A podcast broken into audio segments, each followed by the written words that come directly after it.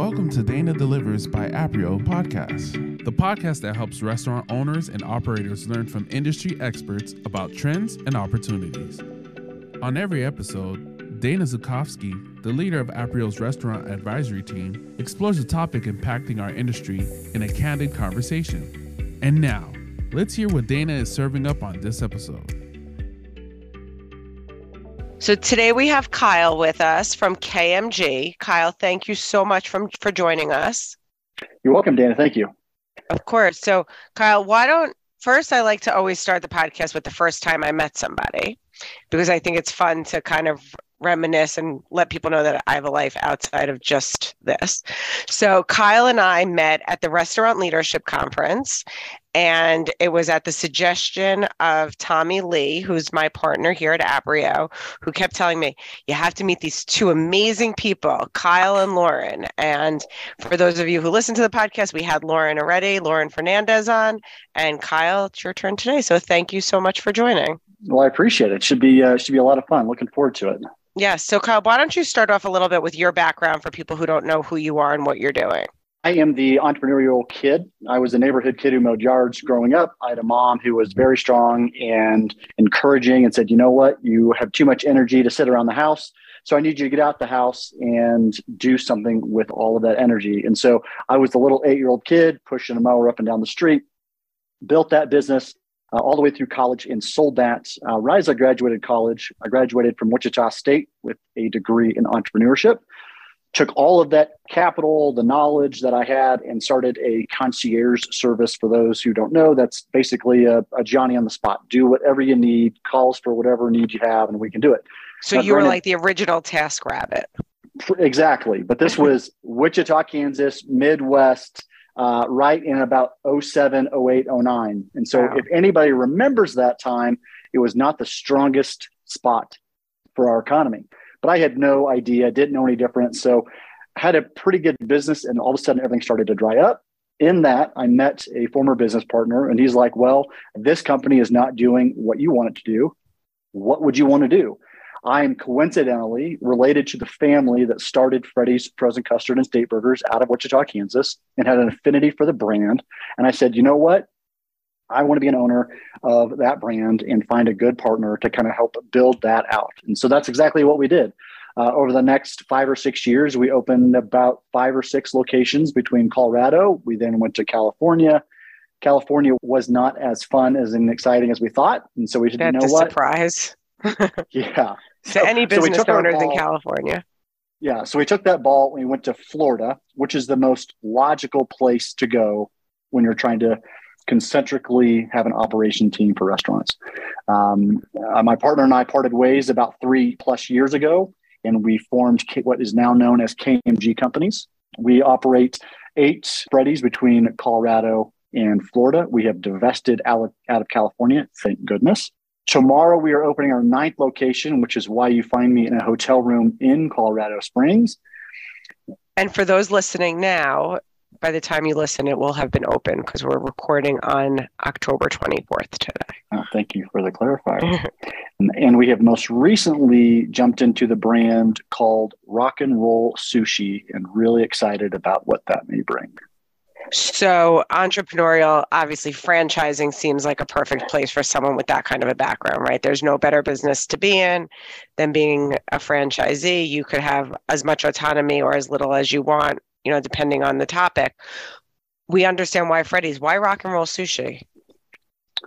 Rock and roll sushi to me is on the leading edge of a new segment category. There are very few players that are out there like that rock and roll sushi makes the sushi culture very approachable. It okay. almost Americanizes all of the food, but we still have extremely high quality fish, great hibachi, great rolls, but it's also in a very fun, energetic atmosphere. But I also can't scoff at the financial uh, kind of segment of it too. And by that you mean things are gonna things that look good. No, the the financials look great. The ROI okay. is great. The cost of entry is low comparative to a lot of other concepts out there. The returns look very promising. The uh, cost to run the business, you know, the big two of food and labor are are really are quite a bit lower than what we are used to, and so the flow through to the bottom line is a lot better. Why do you think that is? Like, what's the layout of the land there? Because food is food, we know that part. But as far as the labor goes, what's the labor model look like? Because if you're able to get it low, I'm sure everyone listening is trying to figure out how to lower their labor model as well from a from a labor standpoint, it is not as labor intensive to what I know as Freddy's. And so we can teach just about anybody to portion the fish the right way and cut it the right way. And then you're building the the rolls or the sashimi or the sushi or you're cooking up the rice. So it's a very low barrier. The price points are higher and so that's where we kind of build get those okay. yields is from a from a high perception of value with sushi to what the actual cost is and the, and the cost to produce it and bringing kind of back to what you said before about americanizing sushi i think coastal we know it right? There's some great companies like Fusian in ohio that are helping bring it to the midwest. How do you introduce something like sushi to the rest of the country? Or you think that they're there and i'm just being a coastal having a coastal attitude? I, I think you might have a, a, little bit of a coastal attitude on that but sushi is widely regarded across the country as a as a phenomenal dining option. Okay. But i believe that there is a slight bit of apprehension in dining at a traditional sushi house, if you will. I know, at least for me and my family, we have sushi once or twice a week. And there's always just a little bit of a language barrier. Uh, there's always some apprehensions if there's an issue with the order. And so I think when we can have the opportunity to strip all of that away and still provide you the same great quality, there's just a really good opportunity to really serve a lot of guests. No, that's awesome. I think, I mean, I'm excited. It sounds fun. And Freddy's, let's go back to that for a little bit. Freddy's is growing as a brand. Freddy's is exciting. I have on my panel for restaurant finance someone from Freddy's, and the excitement is just there. What do you think Freddy's is doing different than some of the other brands that's creating such a buzz? Freddy's, is, in one word, is a strong American culture. They are extremely hospitable. They really go above and beyond to take care of all of their guests and they lean very heavy on a, an extreme high quality of product. And so when we couple all of those together, you have a really unique opportunity to be quick, to be hospitable, mm-hmm. and a really great product. And you're right, Freddy's is growing. It is on a, a giant tear, which is really exciting to be a part of. 440 give or take units out there in the industry or in the marketplace right now. And, and I think that it is a kind of a throwback to a to an old styled handcrafted steak burger in a very fun hospitable environment. Yeah no it's awesome. So let's step away a little bit from those from your two brands. You are in a lot of different networking groups. You have an amazing board of people that you work with. So i'm sure you're hearing a whole bunch of stuff that maybe everyone else isn't besides labor and supply chain what's hot right now? Talk about what else you're hearing that someone else might be interested in. What what is hot right now is what we call 3PD, third party delivery. Mm-hmm. Convenience is an extremely attractive opportunity for the guest. And it opens up a lot of opportunities for those who are creative, whether you are in casual, full serve, or quick serve. You have now opened up a third, potentially fourth option to serve a guest. And so you need to understand how to capitalize on that, how to charge appropriately, how to package appropriately, and how to serve your guest in the quickest, best way possible, but still retaining as much quality in your product when you serve. That's that's the biggest segment that we're seeing right now as a leader in the industry right now. Yeah, and I think what you you hit on a good point is how do you package and serve and make sure that when the customer gets it, they're getting the same experience because a bad experience we all know could be the last experience. Exactly. Um, automation, super hot also. How are you guys? Hot. What are you guys doing? Are you using a lot of it in either of the concepts? Are you changing stuff? Have you seen anything new and exciting? We are slowly dipping our toe into the automation I think we are uh, in Freddy's themselves. We are going to a kind of a burger smash opportunity to where it's taking a lot of labor out for basically a big arm that comes down and still crafts the burger as we would like to see it. Oh wow! Uh, we've not we've not dug into automatic toppers of buns quite yet. We have not get, jumped into the fryer uh, basket automation yet.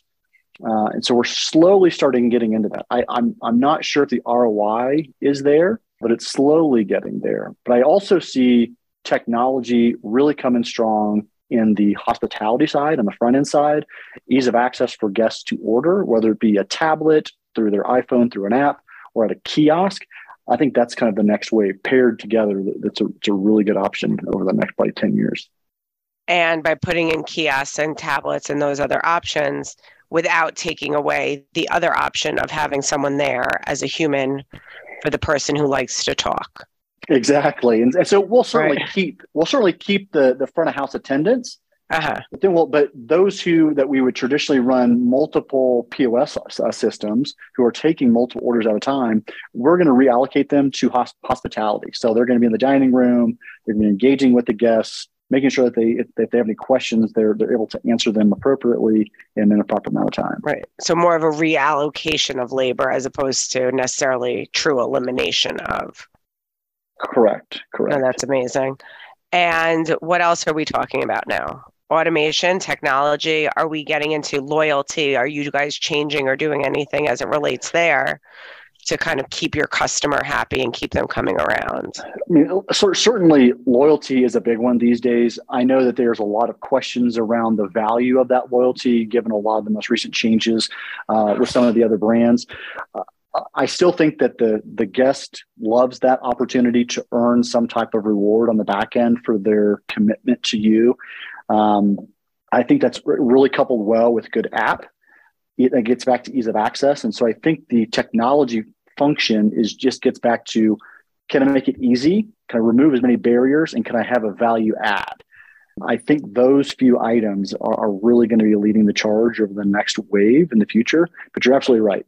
Making sure that we take care of the guest on the back end to make sure that they feel valued and taken care of is a, is a whole new component um, that a lot of the airline industry and hotels have, have really capitalized on. We can learn from.